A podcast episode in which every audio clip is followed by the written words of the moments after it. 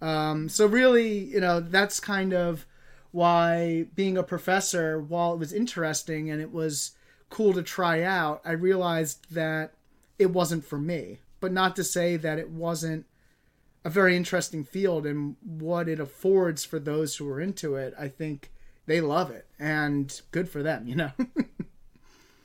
Uh, I think this is really important part, especially for because I, we had discussion about that uh, last uh, month about how you manage the PhD program and your experience. I think it's just still yeah not really uh, deployed many programs.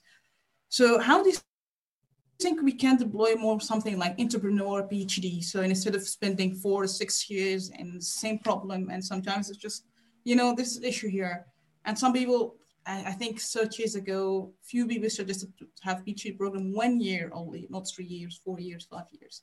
So from your experiences, if you can tell us about how we can deploy entrepreneur PhD. So we have a problem and you can have it in, in the phases to start startup or a company. Because I think that's something we don't speak about that. That's I think that's your experiences. If you can tell us how we can deploy yeah. that for the first step. Well, um, I think it's a tough question, right? Because first of all, higher ed, for better or for worse, likes doing things the way they've always done it.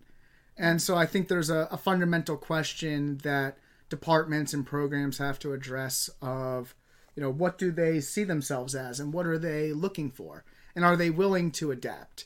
Um, and I think, you know, my answer to that is look at the data. Look at how many of your graduates are staying in, in academia versus going to industry and there's some great papers on there about like if creating a PhD student is the equivalent of giving birth, only one of your PhD students could ever replace you. And the average faculty member in their career graduates around eight PhDs. We're not seeing exponential growth in higher ed in terms of number of faculty. So, what are you going to do with all of these people? And the answer is they're going out into industry, they're getting jobs. So, in my opinion, and what I think, the way I interpret the data as I think it's important that we start looking at adding a mindset to the skill set that we're giving these students. So I think on the one hand, you have the traditional PhD program, but encouraging those students, like at Lehigh, we had a, a certificate in technical entrepreneurship where you could, as a mechanical engineering student in graduate school, take some graduate classes in intellectual property, in integrated product development, and things like that. Um, so I think that you know the the s- softer approach is stay where you're at, add mindset. You know, there was there's been talks, at least in our program, of do we add technical writing to the graduate program? You know, things like that to really soft skills and skill set to complement mindset because it's really those two things that are needed to succeed. And then I think the opposite extreme is what you know I created. I call it entrepreneurial minded dissertation, and I think the key to that is the separation of funding from intellectual pursuits. Right. And I mean, I think that there are those NSF fellowships and things like that, but in a lot of ways, even those seem to be that the student ends up working for a faculty member, doing what the faculty member says. And I think I don't know if it's necessarily designed that the the project is driven by somebody else if the funds are tied to that student.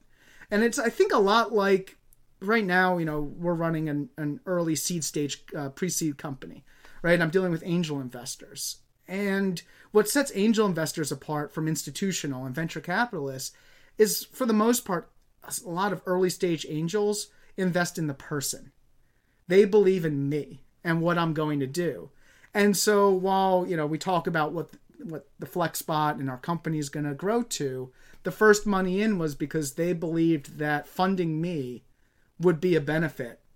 And I think that that model is the same thing essentially as an entrepreneurial minded dissertation where funding this student to follow their pursuits because you're going to get so much product more productivity out of somebody who's truly passionate about what they're doing and driving their destiny than somebody who's slugging through a day job and there are checks and balances you know i'm a firm believer in general exams and uh, boards for phds and that you need a rigorous committee and that whole concept of the check and the balance to ensure that this work is meeting the standard that's necessary but if the definition of a PhD is the world's leading expert in your little sector of knowledge here, well, that definition could be applied to anything that somebody deep dives and pushes human understanding on.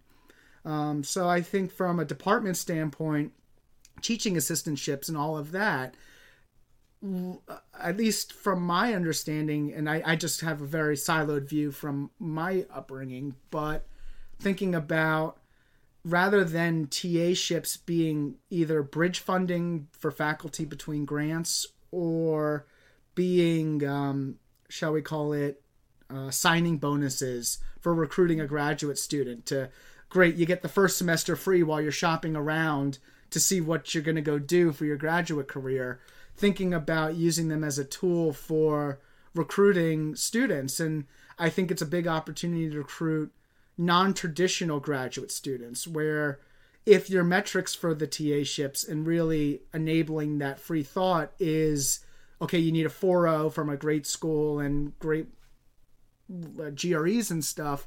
Well, maybe there's the the slackers like me who on the metrics didn't necessarily hit the boxes there. But if you let us free in our own little entrepreneurial minded worlds, you know, we're going to do good things. And it's a way I think that we can broaden our footprint. Mm-hmm. I think that's a really excellent point. I think also Matt's related to uh, the risk and ideas, and that's something we discuss a lot of time. That you in, in academia and application, and sometimes if you have a risk risky idea, not incremental work, it reduces the chances to be reviewed or also get access funding. And I think that's something also I think yeah, still we can't go for just yeah as you as you do you you let your mind go and you have new ideas and just so i think that's also something yeah still not embraced. Yeah and i think with risk and it, it, a lot of um, you know the metrics that we use to measure both undergrad grad you know research and faculty so both the graduate student and the faculty members work right now it's a lot of dollars brought in papers sent out and students graduated. But I don't know if those metrics really measure what at least I believe to be most important, which is the impact of that work.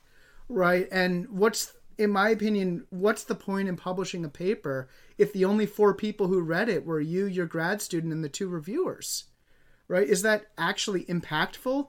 Or is it, you know, thousands of views on a YouTube video describing your work that people can implement? or a textbook that you published based on your work and it's now the standard in five schools.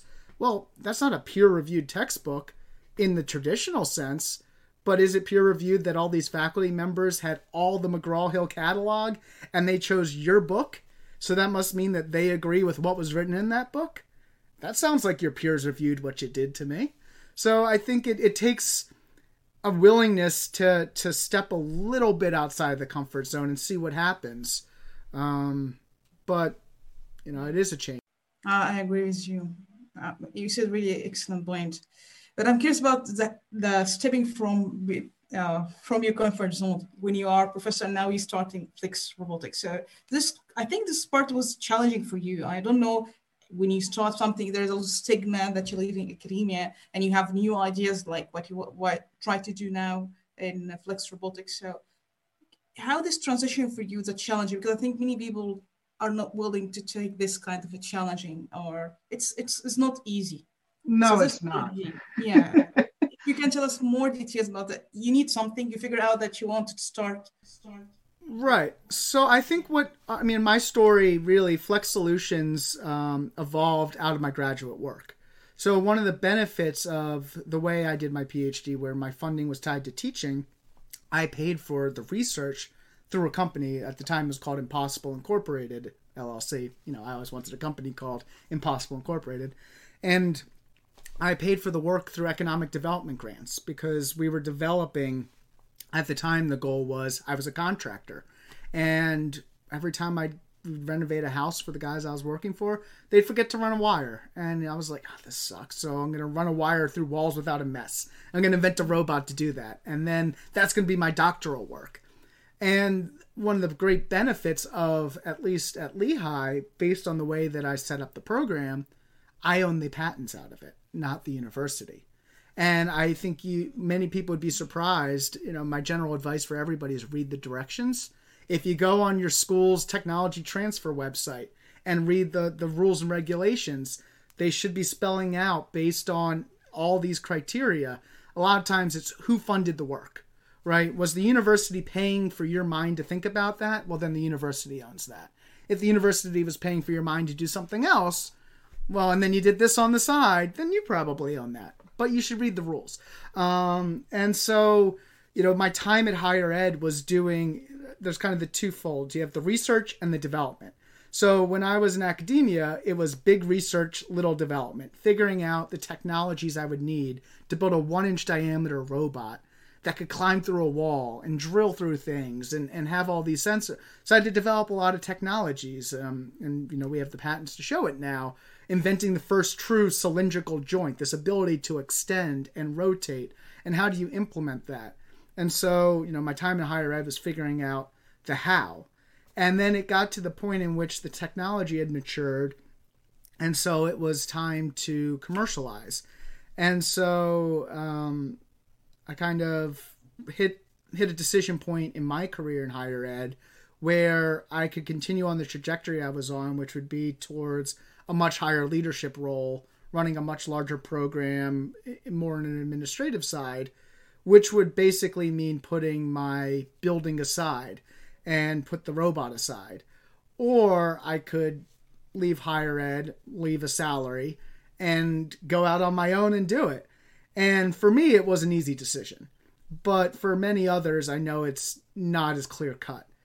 But, um, you know, there's a famous uh, late ski movie producer named Warren Miller, and he always had a saying that he'd end every year's movie with if you don't do it this year, you'll be another year older when you do. And, you know, it, it was the time for me uh, as my PhD advisor used to say, I have the union card. I have a PhD. So I can always go back to higher ed because I have the credential. But I need to go and do what I'm doing now. So it is very nerve wracking to, to pack up your office and, and move it. I moved into a spare bedroom here in my house. And day one, you wake up and uh, no syllabus to write. Uh, but also, here's how much money's in the bank account. We need to to figure out the business side of this, the the questions of you know what are we doing, who are we doing it for, and why do they care? Because I, I think like so many of my colleagues, um, we had a great technology looking for a problem, which uh, if you're familiar with the NSF's I-Corps, that's its whole existence is taking these great technologies that faculty members created and figuring out how to transfer them. I mean, in the NSF's mind, from I-Corps to SBIR to business, but really how to find that golden product market fit for these technologies. That's that's uh, I think very very interesting story. Yeah,